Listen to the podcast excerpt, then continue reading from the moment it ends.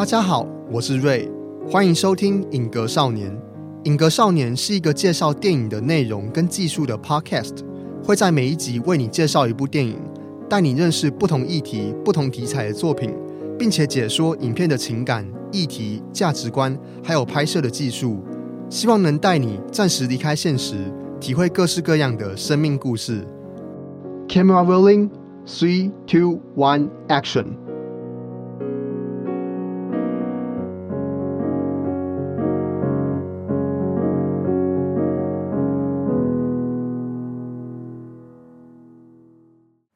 大家好，我是瑞，欢迎收听《影格少年》。这是我第一次主持《影格少年》，有一点紧张。好啦，我先讲《影格少年》，他会介绍一些影片的内容跟技术这两个层面。内容的部分，我会用我自己的角度去诠释一些可能文本啊、叙事啊，或是一些辩证的价值观、意识形态等等。那技术的部分，我会结合我自己身为一个影像的小小创作者的经验，去透过创作的实物角度来解读。诶，这个创作者他怎么可能怎么拍这颗镜头，怎么呈现这一颗镜头？我希望透过我自己的创作经验，来让各位看到除了影评之外，可能会不一样的电影的阅读跟评论的角度。好，那我今天第一部要介绍的电影是《神人之家》。我相信有关注最近几年的金马奖的听众朋友，应该都知道《神人之家》在台北电影节拿了百万首奖，也入围了金马奖最佳纪录片。应该很多人看完《神人之家》都觉得很感动，觉得说：“诶，怎么会拍阿良导演？你怎么拍出我家的故事来？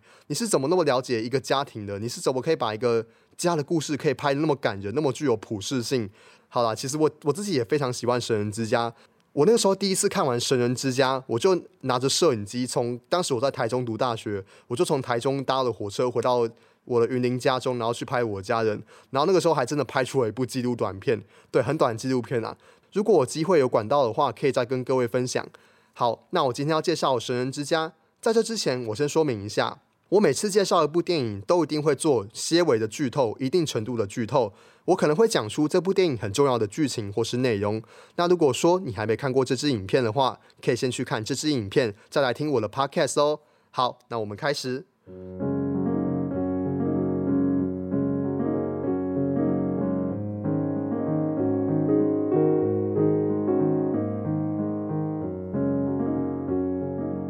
神人之家的开头是透过一通电话，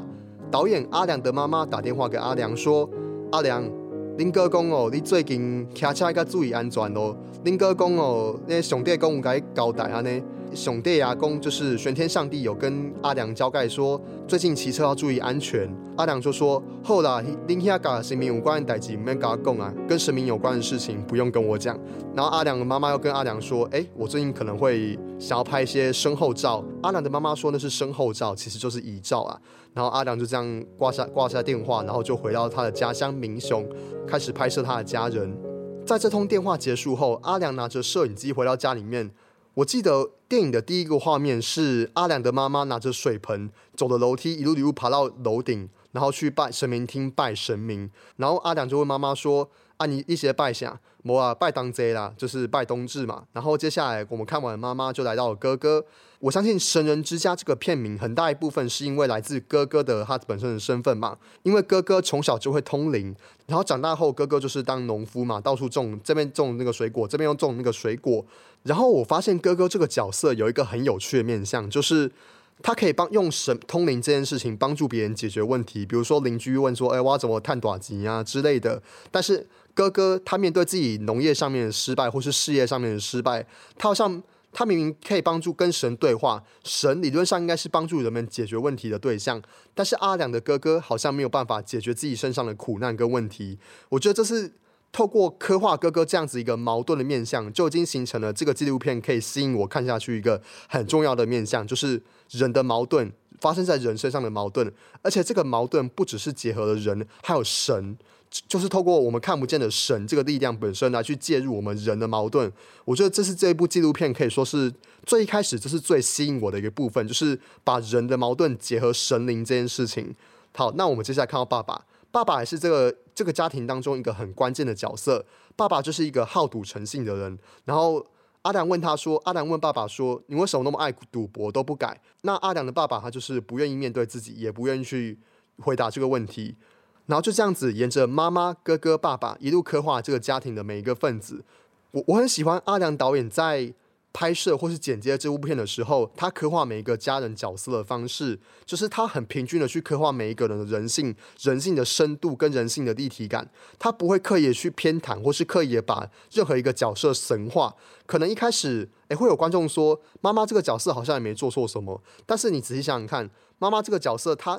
好确实可能没做错什么，但是她。一个人无依无伴，在哥哥以前离家出走的时候，妈妈也只有神明陪他。那他现在好像也把神明当做是他生活一个很重要的重心。他偏袒了爸爸，也偏袒了其他人。你能说人是完美的吗？其实没有个家人是完美的。我觉得阿南导演很擅长刻画自己的家人，把每一个家人都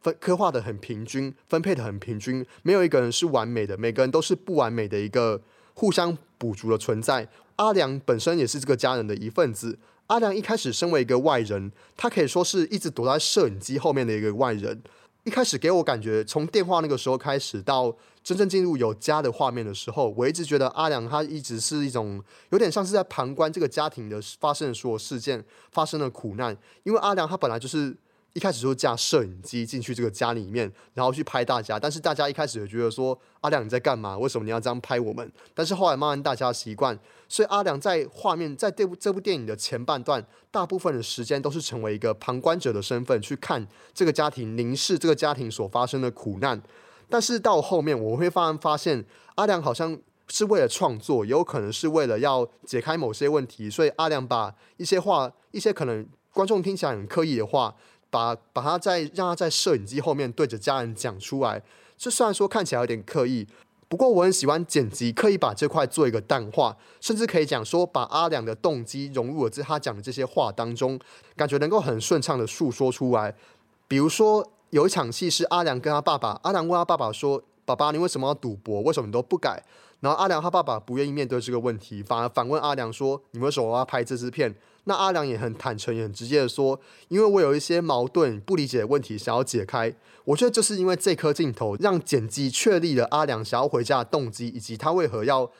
用摄影机旁观跟凝视。家人的苦难，以及他为什么要讲出这些话，做一个算是比较顺畅的一个铺陈。做阿良也身为一位叙事者的一样一个动机的铺陈，有这个动机的铺陈，阿良后面在阿良在跟家人相处，还有家人上面的变化，才会显得比较有一种连接性跟互动性。尤其是阿良哥哥在番茄园里面那场让很多人哭的那场戏，我相信一定是很多人在那场哭啊。所以我觉得剪接在这一方面其实是协助了观众去融入阿良这个叙事者如何去叙述这个故事的一个角度。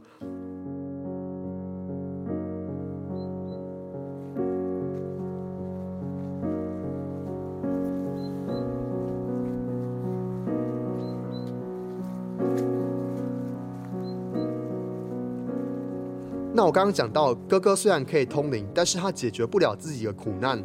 哥哥的番茄园被淹掉，而且他在种番茄的时候手还被扎到嘛。然后后来爸爸也生病，这个家庭发生了很多很多的苦难。那虽然说他们是一个神人之家，但是他们是一个像不被神眷顾的家庭。我觉得这部片它虽然说是很 focus 在家人之间的情感跟那种难分难舍的关系当中，不过我觉得这部片有一个很重要的辩证，他要去用辩证这个方式让观众思考的点是。信仰真的可以帮助人吗？信仰或许可以让人堕落，也可以让人得到力量。比如说玄天上帝这个角色，他真的帮助这个家了吗？有一两次给了爸爸赌博的暗示，让爸爸可以赢钱，但是却让爸爸越加越堕落，越来越套赌成性。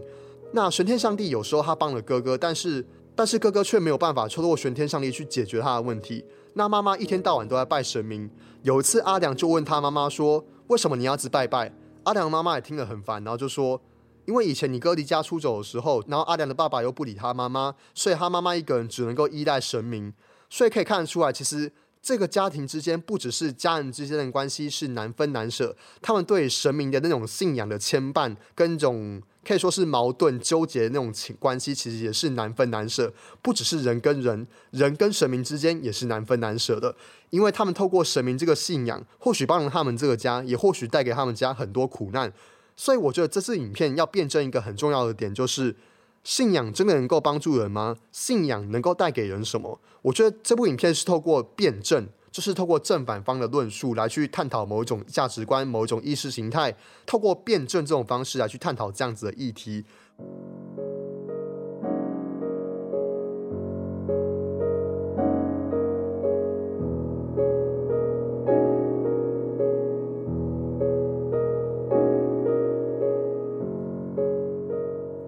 或许信仰可以给人力量，也可以使人感到挫折，使人堕落。然后这支影片当中有一个让我印象很深刻的一个片段，是阿良的妈妈拿起他们以前的，他好像是很久以前，不知道是民国几年那种家族相簿。然后妈妈在看着他家族相簿，然后对阿良说：“他觉得他没有栽培自己的孩子，是他这辈子一个很大的遗憾。”我觉得这句话虽然讲的很真诚，但是他其实也更加立体立体的刻画了。他其实或许是一个心中没有个依靠，只是为了在以前那个年农村社会，他为了要养育孩子，为了要养家糊口，所以只有不断的努力劳动赚钱，但是却从来没有为自己的心里面好好思考过，好好为自己的心理着想。所以他讲出这句话，我觉得他算是一种对自己长久以来没有去抒发那种传统的传统社会下那种情绪做一个发泄。也很喜欢妈妈这个角色，这个被摄者讲被摄者好，因为是纪录片。讲这个妈妈这个被摄者能够坦诚的去对阿良坦白这件事情，然后看着这些照片，我觉得阿良不管是妈妈或是阿良，他们或许都有一种对失去的恐惧，失去自己亲爱的人，失去自己重要的人的恐惧。其实我从阿良在影片一开始就。隐隐约约有这种感受，只是阿良可能是因为太久离离家太久，所以他第一次回家的时候，他想要去好好理解跟家人之间的关系。当他发现家人之间慢慢解开之后，他反而能够去表达他对失去的那种恐惧。像是在很多的可能映后座谈啊，或者是或者是阿良导演的访谈，阿良导演都会讲到说，其实他自己在整部片的拍摄过程当中，他很可能会担心真的会失去家人的那种感受。所以我觉得，其实这部片。他虽然说呈现那种难分难舍，但其实他最最深最深的是要面对家人之间对面对彼此可能会失去或是离开彼此的那种恐惧感。或许这部影片没有很 focus 在这个面向，或是表现的很明显。我觉得这也是可能整部片很隐晦的一种情感议题，就是对失去亲人的恐惧。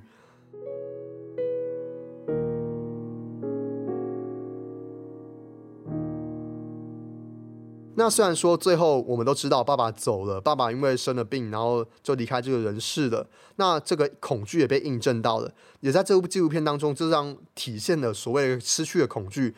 但是在失去爸爸之后，阿良就带着妈妈前往海边嘛，然后就去，好像是不知道是宜兰大甲还是哪里，因为我第一次听到那个台铁的广播说大甲站到了，我以为是台中大甲，想说大甲那么靠海吗？哦，原来是宜兰大甲可能之类的地方。然后阿良就带着他妈妈去。大甲这个海边，然后去散散步、散散心，然后当然电影的最后一颗镜头就结束在他妈妈走路的一个画面。我相信很多人都会觉得说，哎，这部片是不是很像在看什么《四之愈合》电影？呃，其实我看到这支片的时候，我第一个想到不是《四之愈合》，其实在看这一颗镜头的时候，我第一个想到的不是《横山家之味》之类的《四之愈合》电影，其实也是《四之愈合》啦。不过这一我想到的那一部是《比海还深》。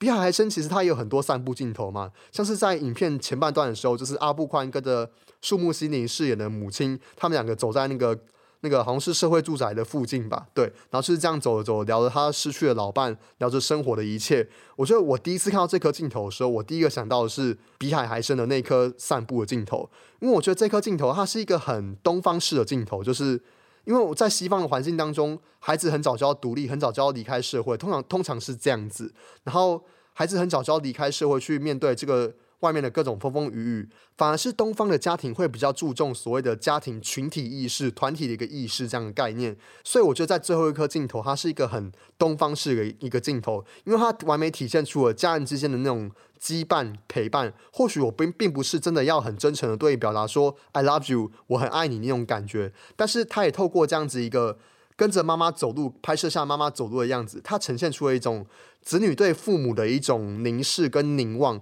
但是它却可以连接到很多东方家庭那种情感的议题跟价值观，所以我觉得最后一颗镜头，它其实是一颗很东方的镜头。虽然说它很东方，但是它其实也讲出了很多人对父母的那种感受，就像朱自清的《背影》一样嘛。朱自清写的《背影》就是为了要纪念他父亲，对他表达对他父亲的思念的那种情感。那我相信阿良派这颗镜头，他其实也是想表达他对整个家庭，甚至不要说妈妈这个角色。可以说是他对整个家庭的思念跟情感，不管是过世的爸爸也好。所以我觉得这颗镜头，它其实讲出了很多子女对父母之间、对长辈之间，甚至是对其他家人之间的情感。它一颗镜头不用说什么，但是就可以表达千言万语。我觉得这是一部纪录片最厉害的地方。不要说纪录片、剧情片也好，这是一个电影最厉害的地方，就是它的本质只有呈现，不会说明，更不会说教。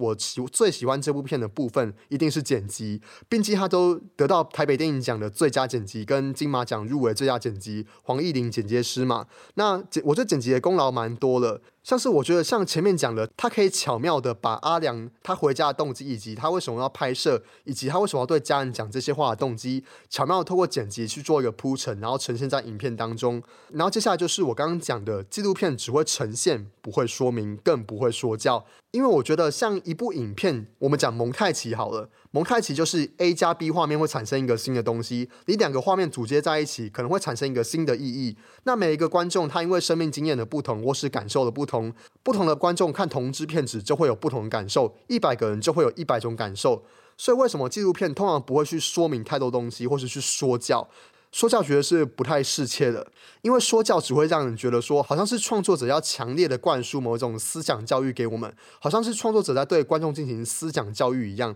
我觉得那是一种很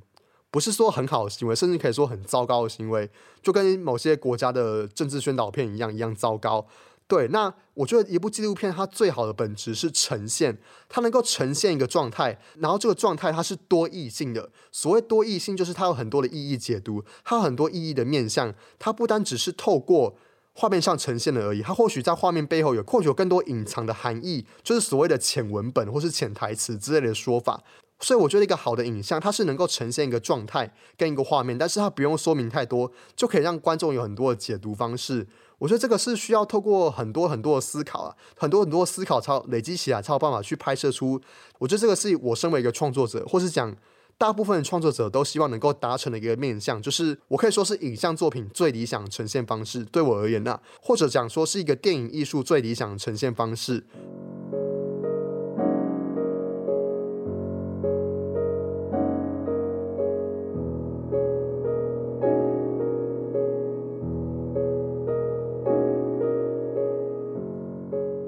观众还记得我一开始有讲到，我看了《神人之家》这部片之后，我记得那个时候二零二二年嘛，然后我就拿了相机跟一个小脚架，还有一个，然后一个很小的麦克风，我就这样回家，回到我云林老家去拍我的家人。然后那个时候真的就拍成一部纪录片，那部纪录短片的名称叫《Love Life》。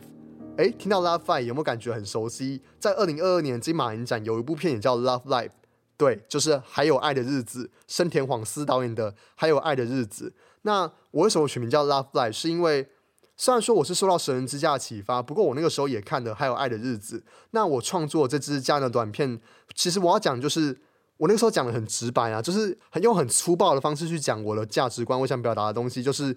家人之间的感感情是难分难舍，然后虽然我们很需要家人，但有时候我们又会讨厌家人那种感觉，就是跟神之家讲的东西差不多。然后我又是直接讲出来的，所以如果各位想要创作影片的话，千万不要把你的价值观或你的想法直接用讲的方式把它表表达出来，那就跟我刚刚讲的很像，就是一种说教。那《Love Life》这部片就是它差不多好像六分钟啊八分钟吧，然后就是拍。就是把一些我日常拍的画面剪接在一起呈现出来，就是呈现，比如说，诶，我妈妈在做饭啊，我爸爸我爸爸在工作，或者是我们一家人在散步的画面，就是一些很平常、很日常的画面。但是我觉得这些很日常、很平常的画面，它反而会构成一种电影感。为什么？因为这些日常的画面，它才是现实的发生在我们这个三维世界的三维空间的世界当中。就是因为我觉得电影的本质其实它是有点记录性的，我觉得这个是可以体现所谓的电影感。哎，等一下哦，我这边讲电影感不是网络上 YouTube 那种什么 cinematic video、cinematic vlog 那种哦，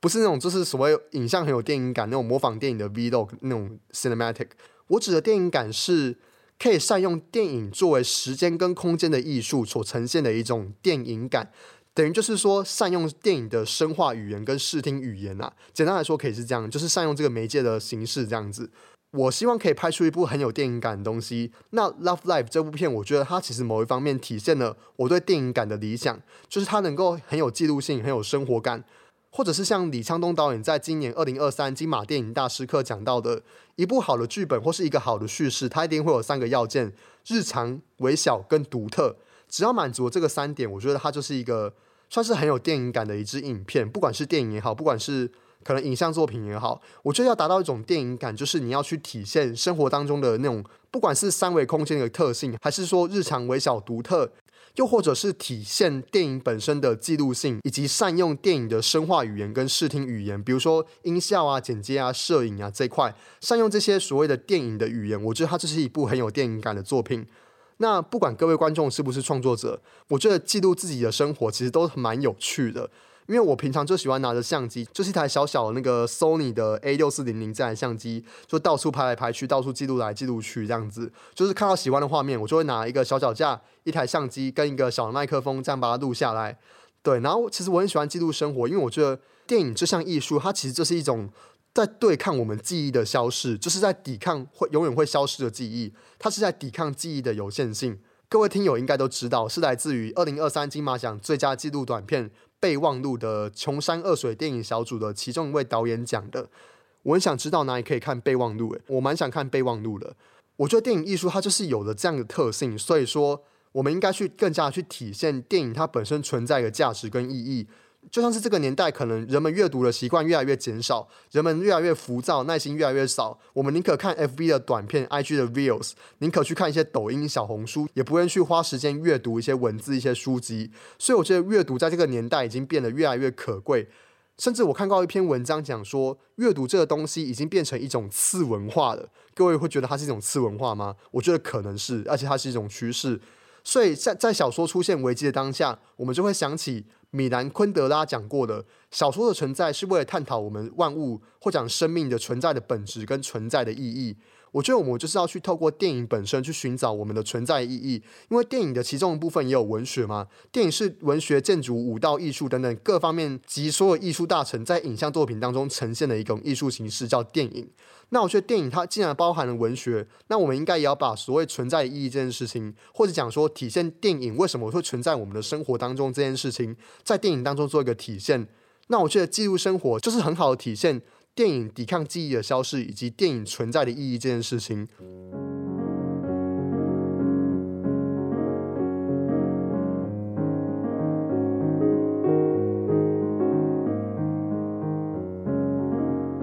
我觉得你能够去记录你的生活，其实就是在体现电影本身的本质。所以，我觉得各位听友，如果你们有对创作有兴趣的话，各位都可以试试看，试着去拍摄你身边的人事物，去记录下来你身边的人事物。